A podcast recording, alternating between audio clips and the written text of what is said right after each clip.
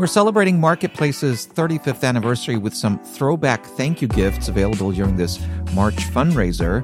We took our old .com era logo and put it on a sticker, a glass mug, a tote bag, and a t-shirt. No matter how much you donate, you can get a fun piece of Marketplace history. Check them out at marketplace.org slash donate. These limited edition gifts are only available through March 22nd. Get yours at marketplace.org/donate. A lot of us spend our lives wishing we had more time. The question is, time for what? What's the first thing you'd do if you had an extra hour in your day? Maybe you'd see a movie by yourself, take a rejuvenating nap, curl up with a good book, or catch up with an old friend. Or maybe you just enjoy doing nothing for once. The best way to squeeze that special thing into your schedule is to know what's important to you so you can make it a priority. And therapy can help you figure that out. A therapist can guide you through the process of defining your values and understanding your priorities so you know what things you can spend your time on that will really fulfill you. Otherwise, you'll always be wishing for more time. BetterHelp offers convenient, affordable online therapy that comes to you. Start the process in minutes and switch therapists anytime. Learn how to make time for what makes you happy with BetterHelp. Visit betterhelp.com slash morning report today to get 10% off your first month. That's better, H-E-L-P slash morning report. Germany's been struggling with a whole lot of strikes. Good morning. I'm Leanna Byrne, and thanks for tuning in to the Marketplace Morning Report live from the BBC World Service. But first, some news just in. Elon Musk has filed a lawsuit against ChatGPT, that's the maker of OpenAI, and its chief executive, Sam Altman. He's accusing them of abandoning the company's original mission to develop artificial intelligence for the benefit of humanity, not profit. Musk was one of the original co founders of OpenAI, and we'll keep you updated on that one. But let's go to Germany because Germany could be looking at six days' worth of rail strikes. That's the longest time they've ever stopped for. And it's because pay negotiations between Germany's national rail operator Deutsche Bahn and its drivers' union broke down yesterday, and it'll be the fourth time the drivers have gone on strike since November. The BBC's Damien McGuinness is on this story. Hi, Damien. Hi, Leanna. Hello from Berlin. Damien, what's going on there with all this industrial unrest? Well, today is really the high point of a week of strike action for local transport workers. And what we're seeing really across the country in every region in Germany, apart from two uh, Bundesländer, two regions, is essentially all trams, buses, local trains, undergrounds are not running and that's over um, mostly working conditions, not so much pay, but trade unions want, they say they want more holidays, they want fewer working hours, they want more breaks because they say working conditions are so tough that it's very hard to get workers in because as you know Leanna uh, you know, there's a labour shortage in Germany, and that does lead to some. Quite often, you haven't got a bus line running because you haven't got drivers, and and that that's one of the key problems. That's what trade unions are arguing. On the other hand, um, the, the situation in Germany is that in each region, the local transport networks are state backed. They're almost like private companies, but own, owned and run by the state. And that, what that means is that these companies do not make a profit, they're heavily subsidized. So, really, what the companies are arguing, what the transport companies are arguing, well, that's all well and good to say, you know, you want better paying conditions, but taxpayers are going to have to pay that. And also the fact that Germany's economy hasn't really been going through a good time lately.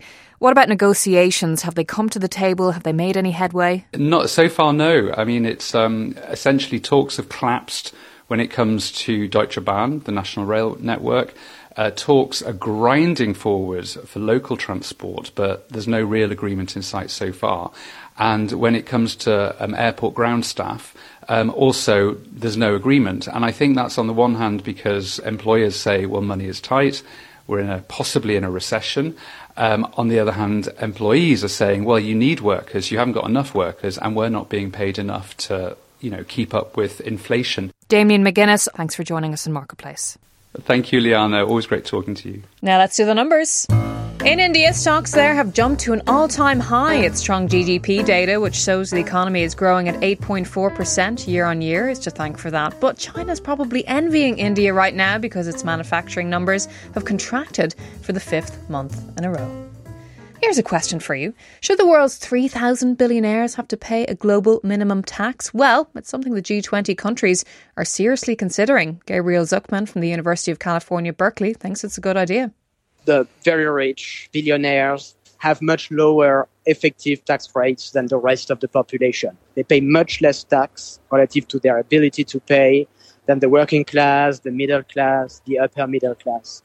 And the best way to address that problem is through international cooperation because there's always a risk, you know, when one country tries alone to tax the wealthy, there's always a risk that they might move to some low tax country. And so what I said at the G20 finance ministers meeting is that what we've achieved for multinational companies, we should now do for very wealthy individuals. We should agree on a common minimum tax for the ultra rich.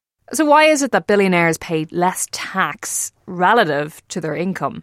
Because when you're very rich, it's easy to structure your wealth such that this wealth is going to generate very little taxable income. And we saw that, for instance, in the US a few years ago when there were revelations by the US media ProPublica on the taxes paid by people like Jeff Bezos or Elon Musk. And you see that in some years they pay literally zero income tax. That's really the problem. And the simplest way to address that problem is to say that there should be a minimum amount of tax owed where the minimum is computed as a fraction of wealth because wealth is well defined for billionaires. The notion of income, on the other hand, is not very well defined. And this is a meeting of the G20, but that still leaves a lot of countries outside the group where billionaires can go instead. We don't need global consensus to make progress on these issues.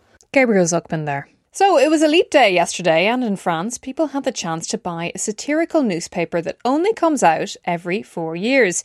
We asked the editor, Jean d'Indy, how he would describe it our newspaper is a daily newspaper. that means that it's exactly like a daily newspaper with the same model, the same kind of articles. But the only thing, every article must be, well, funny. I don't know if you will find it funny, but we have to find our article funny. And we hope that the pleasure we have to, to make the, the newspaper, we, we could share it with uh, all the, the people who will buy it. It starts in 1980 a group of friends who decided to do a joke, but many people asked for the, the, the, newspaper, so the joke was a success. If we have a newspaper every year, it won't be a, the same success. It is an exceptional new, newspaper because it, it is an exceptional day.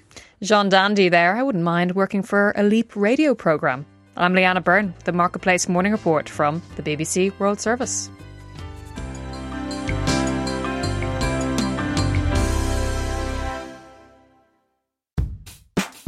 We all want to be our best selves, but it can be an expensive journey. From experimenting with alternative medicine, I was working with a natural, holistic nutritionist and never really thought about the cost. To splurging on fast fashion. I was spending like all my tips. I was definitely spending like $200 a week. I'm Reema Khrais, host of Marketplace's This Is Uncomfortable this season, we explore the cost of self care and the real motivations behind our spending choices. Listen to This Is Uncomfortable wherever you get your podcasts.